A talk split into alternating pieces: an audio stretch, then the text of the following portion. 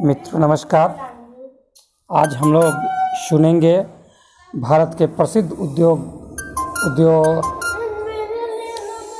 उद्योगपति Ratan Tata, Mahindra Ford, Mahindra company sorry जिन्होंने रतन टाटा ने देश के अंदर एक कीर्तिमान स्थापित किया, आज उनके जीवन और उनके संघर्ष की कहानी।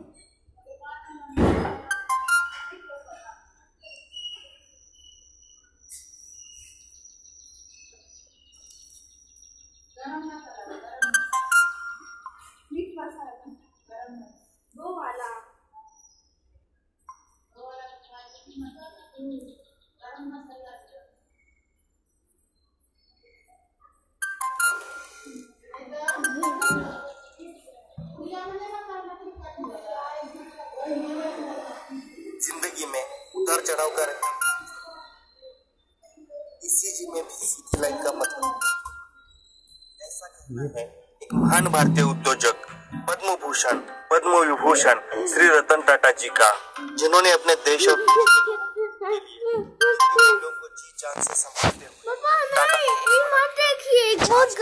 हम रतन टाटा के जीवन को करीब से जानने की कोशिश करेंगे।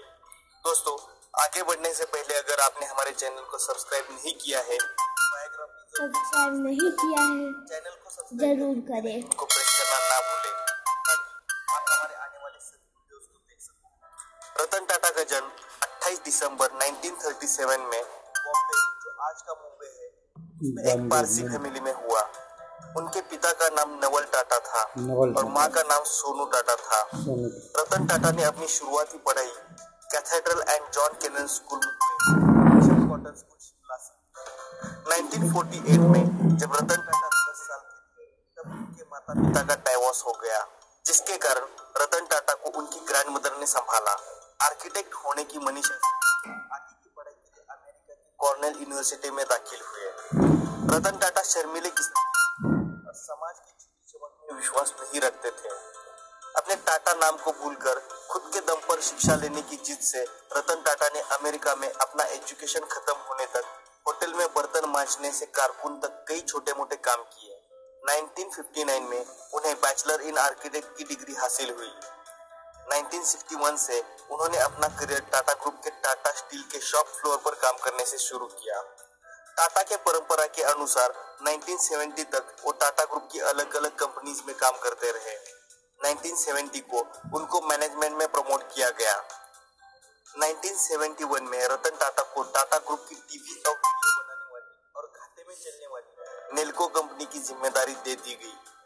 अगले तीन सालों में रतन टाटा ने इस कंपनी को खड़ा किया और नेल्को के मार्केट शेयर को 2 परसेंट से 20 परसेंट तक बढ़ाया। लेकिन देश में लागू और उसके बाद आई आर्थिक मंदी के कारण नेल्को कंपनी को बंद करना पड़ा। ये रतन टाटा के जीवन में आया पहला सबसे बड़ा फेलियर था। 1975 इंदा रतन टाटा ने हार्वर्ड इंदा से मैनेजमेंट की डिग्री हासिल की 1977 में रतन टाटा को टाटा ग्रुप के एक्सप्रेस मिल इस कंपनी की बागडोर सौंपी गई जो बंद होने के कगार पर थी रतन टाटा ने इस कंपनी को फिर से खड़ी करने के लिए मैनेजमेंट से कंपनी में 50 लाख रुपयों की इन्वेस्टमेंट करने का प्रस्ताव रखा।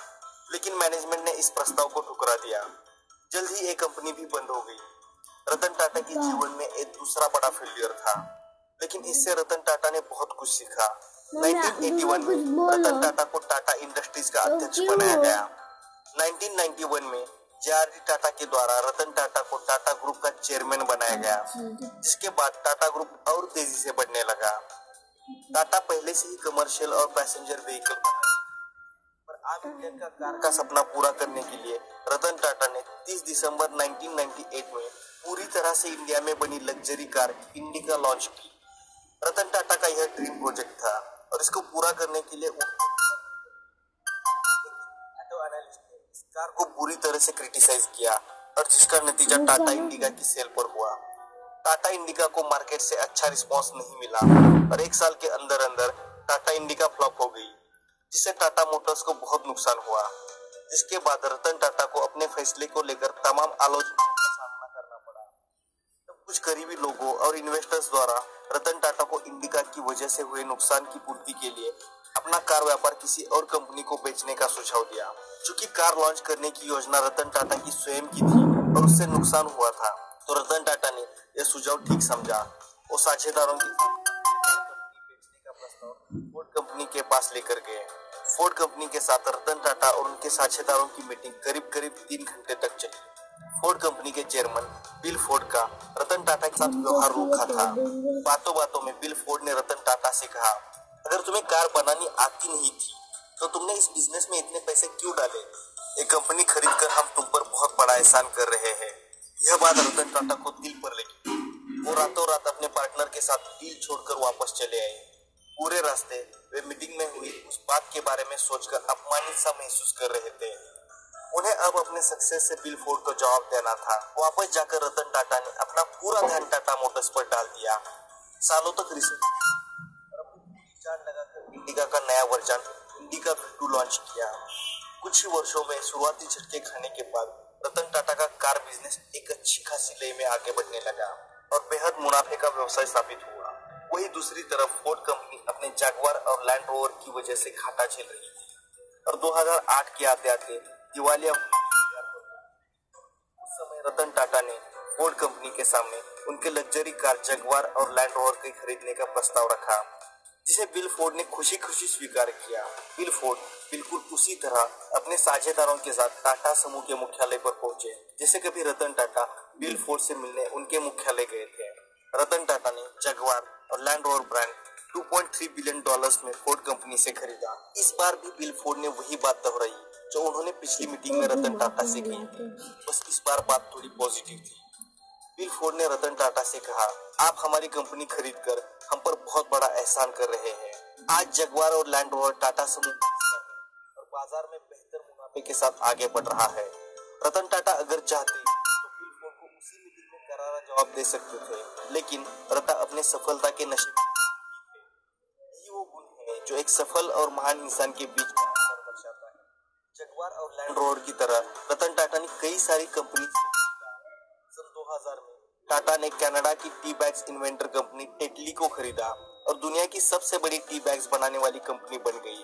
किसी भी इंडियन कंपनी की फॉरेन कंपनी को टेक ओवर करने वाली सबसे बड़ी डील रही।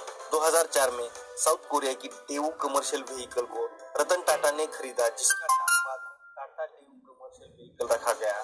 2007 में टाटा ने लंदन के कोरस ग्रुप को खरीदा, जो कि एक स्टील कंपनी थी, जिसका नाम बाद में टाटा स्टील यूरोप रखा गया। 2008 में स्कूटर पे घूमने वाले मिडिल क्लास लोगों का खुद का कार का सपना पूरा करने के लिए रतन टाटा ने एक लाख रुपए में मिलने वाली टाटा नैनो कार बनाई। शुरू में इस कार को अच्छा रिस्पांस मिला लेकिन बाद में एक चीप कार ऐसी इसकी इमेज बनी जिससे टाटा नैनो फ्लॉप हो गई। इंटरनेट की पावर को जानते हुए रतन टाटा ने जैसे कि Ola cabs Paytm Xiaomi Snapdeal Zivame CashKaro dot com CarDekho dot com क्या सूँगा ब्लू स्टोन अर्बन और साइरस मिस्त्री को चेयरमैन बनाया। नहीं। बाद में रतन टाटा ने साइरस मिस्त्री जिसके कारण उन पर तानाशाह होने का आरोप लगा जो कि गलत था। इस टॉपिक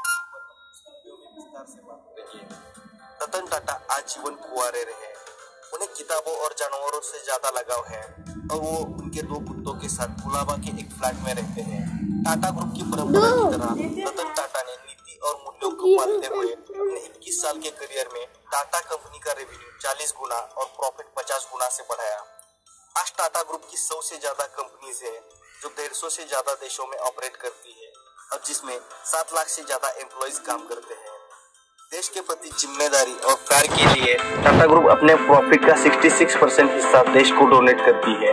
रतन टाटा को कई सारे पुरस्कारों से नवाजा गया लेकिन साल 2000 में पद्म भूषण और साल 2008 में पद्म विभूषण भारत का दूसरा सबसे बड़ा पुरस्कार. है उससे रतन टाटा को नवाजा गया. दोस्तों ये थी रतन टाटा की कहानी.